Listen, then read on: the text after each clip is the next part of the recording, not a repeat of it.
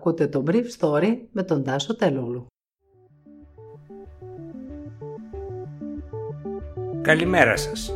Σήμερα είναι 3η 13 Ιουλίου 2021 και θα ήθελα να μοιραστώ μαζί σας αυτά τα θέματα που μου έκαναν εντύπωση. Υποχρεωτικοί εμβολιασμοί για κατηγορίες εργαζομένων αλλά οι εκπρόσωποι των κλάδων που θα εφαρμοστούν δηλώνουν αμφιβολίες για τη δυνατότητα να υλοποιηθούν στην πράξη τα κυβερνητικά μέτρα στους οίκους ευγυρίας. Στο Ισραήλ συνίσταται ο εμβολιασμός και μικρότερων παιδιών από εφήβους, ιδιαίτερα αν έχουν συνοσυρότητε ή ζουν σε νοικοκυριά με ευάλωτα μέλη του νοικοκυριού. Η εξέγερση των κουβανών. Η προπολού εξαγγελτήσα υποχρεωτικότητα των εμβολιασμών για τους εργαζόμενους σε οίκους ευγυρίας εξαγγέλθηκε χθε από τον ίδιο τον Πρωθυπουργό Κυριάκο Μητσοτάκη και αρχίζει από τις 16 Αυγούστου. Ύστερα από 1,5 χρόνο, είπε στο χθεσινό τηλεοπτικό διαγγελμάτο ο Πρωθυπουργός, κανείς δεν μπορεί να ισχυριστεί πια ότι δεν ξέρει για τον κορονοϊό. Από την πρώτη στιγμή η πολιτεία ξεδίπλωσε αλλεπάλληλες εκστρατείες ενημέρωσης υπό τις οδηγίες των ειδικών προσάρμοζε κάθε φορά τις πολιτικές της στις εξάρσεις του ιού, στηρίζοντας παράλληλα την κοινωνία και την οικονομία. Θωράκισε το σύστημα υγείας, αλλά και τους πολίτες με εκατομμύρια δωρεάν τεστ. Και βέβαια εξασφάλισε εμβόλια για όλους με ένα καινοτόμο ψηφιακό σύστημα. Γι' αυτό σήμερα βρισκόμαστε σε μια πολύ καλύτερη αφετηρία. Στο υγειονομικό πεδίο 3 στους 4 Έλληνες άνω των 60, 2 στους 3 άνω των 45 και 1 στους 2 άνω των 30 ετών έχουν επιλέξει το εμβόλιο. Ο Μητσοτάκης εξήγηλε ότι οι εργαζόμενοι των οίκων ευγυρίας που δεν θα εμβολιαστούν θα τεθούν σε αναστολή από τις 16 Αυγούστου. Ο πρόεδρος των ιδιοκτητών των οίκων ευγυρία Τέλειος Προσαλίκας, μιλώντας στο καθημερινή GR, εξέφρασε αφενός τον ενθουσιασμό του για τις κυβερνητικές αποφάσεις, ταυτόχρονα όμως δήλωσε πως είναι πολύ δύσκολο να εφαρμοστούν. Όπως έμαθα από παράγοντες του Συνδέσμου των Ιδιοκτητών των Οίκων Ευγυρία, η απόφαση είναι δύσκολη στην εφαρμογή της διότι ακόμα και αν τεθούν σε αναστολή καθηκόντων οι εργαζόμενοι που δεν θα εμβολιαστούν, είναι αδύνατο να αναπληρωθούν καθώς στη συγκεκριμένη αγορά εργασίας υπάρχει τεράστια έλλειψη προσωπικού. Γι' αυτό το λόγο, εξάλλου, ο κύριος Προσαλίκας με επιστολή του τις προηγούμενες μέρες ζήτησε το κράτος να πάρει έκτακτα μέτρα ώστε να εκπαιδευτούν μετανάστες για να μπορέσουν να καλύψουν την ανάγκη που υπάρχει στους οίκους ευγυρίας για νέο προσωπικό. Επίσης, η αναστολή εργασίας δεν είναι διακοπή της συμβατικής σχέσης.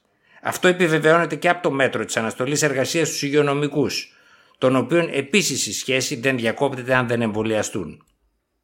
Τι θα συμβεί αν κάποιοι από αυτούς τους εργαζόμενους στραφούν στα εργατικά δικαστήρια; Με βάση την πιο πρόσφατη απόφαση του Συμβουλίου Επικρατεία δεν θα δικαιωθούν, αλλά αυτό το πεδίο είναι ακόμα πολύ άγνωστο. Το πρόβλημα παρουσιάζεται ιδιαίτερα οξύ Στους οίκους ευγυρίας των Μητροπόλων, αλλά ακόμα και σε εκείνους της Καθολικής Εκκλησίας ή και άλλους οίκους ευγυρίας που δεν έχουν το χαρακτήρα επιχείρησης. Εκτός κι αν, όπως μου είπε χθες, επιστημονικός υπεύθυνος μιας από τις μεγαλύτερες μονάδες του λεκανοπεδίου, δουλέψει απειλή και πάνε όλοι να εμβολιαστούν.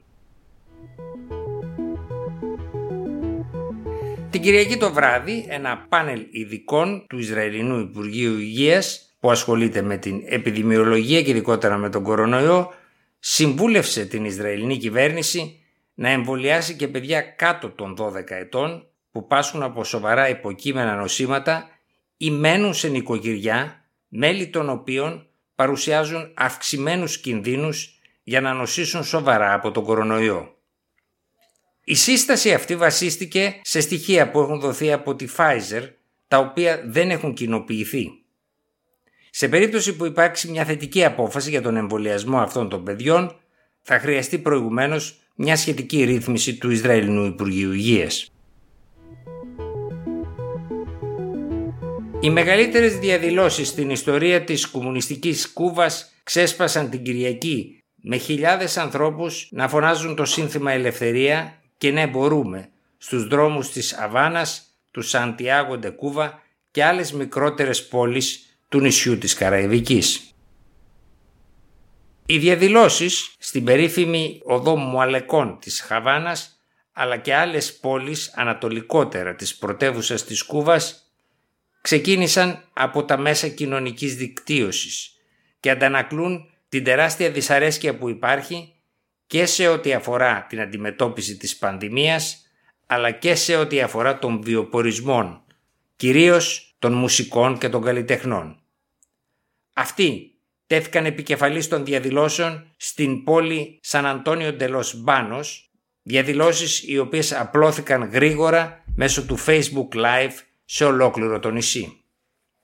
Οι διαδηλώσεις αυτές ήταν τόσο μεγάλες, ώστε ο πρόεδρος Μιγκελ Διάζ Κανέλ, ο οποίος διαδέχθηκε το Ραούλ Κάστρο στην ηγεσία του Κομμουνιστικού Κόμματος της Κούβας, κάλεσε τους επαναστάτες πολίτες του νησιού να κατέβουν στο δρόμο για να αντιμετωπίσουν τα αντεπαναστατικά στοιχεία.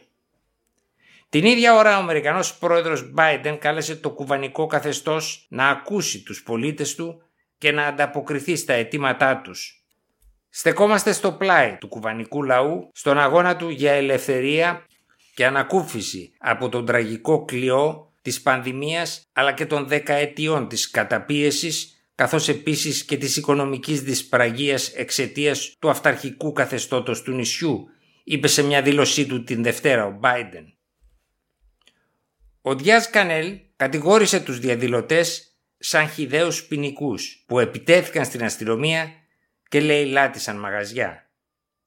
Αλλά ο τόνος των δηλώσεών του ήταν λιγότερο κατηγορηματικός από ό,τι την προηγούμενη μέρα. Σε μια συνέντευξη τύπου κατηγόρησε εκείνους που θέλουν να δυσφημίσουν την Επανάσταση και να διαλύσουν την ενότητα της χώρας μας, όπως είπε χαρακτηριστικά.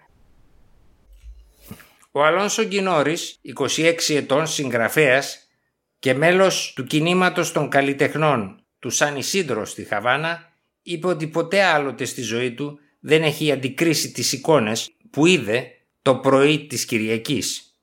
Ο ίδιος άρχισε να παίρνει μέρος στις διαδηλώσεις γύρω στη μία η ώρα το μεσημέρι της Κυριακής αφού είδε κάποια βίντεο από τις διαδηλώσεις που είχαν προηγηθεί. Στην κεντρική Αβάνα είπε είδε μια αναμέτρηση ανάμεσα στην αστυνομία από τη μία πλευρά και περίπου 50 διαδηλωτές που ήταν υπέρ της κυβέρνησης και των υπόλοιπων διαδηλωτών που ήταν εναντίον τους από την άλλη πλευρά. Τα πράγματα ξέφυγαν από τον έλεγχο και έγιναν βία, είπε. Όταν οι δύο ομάδες άρχισαν να χτυπιούνται μεταξύ τους, τότε παρενέβη η αστυνομία. Όλοι άρχισαν να τρέχουν.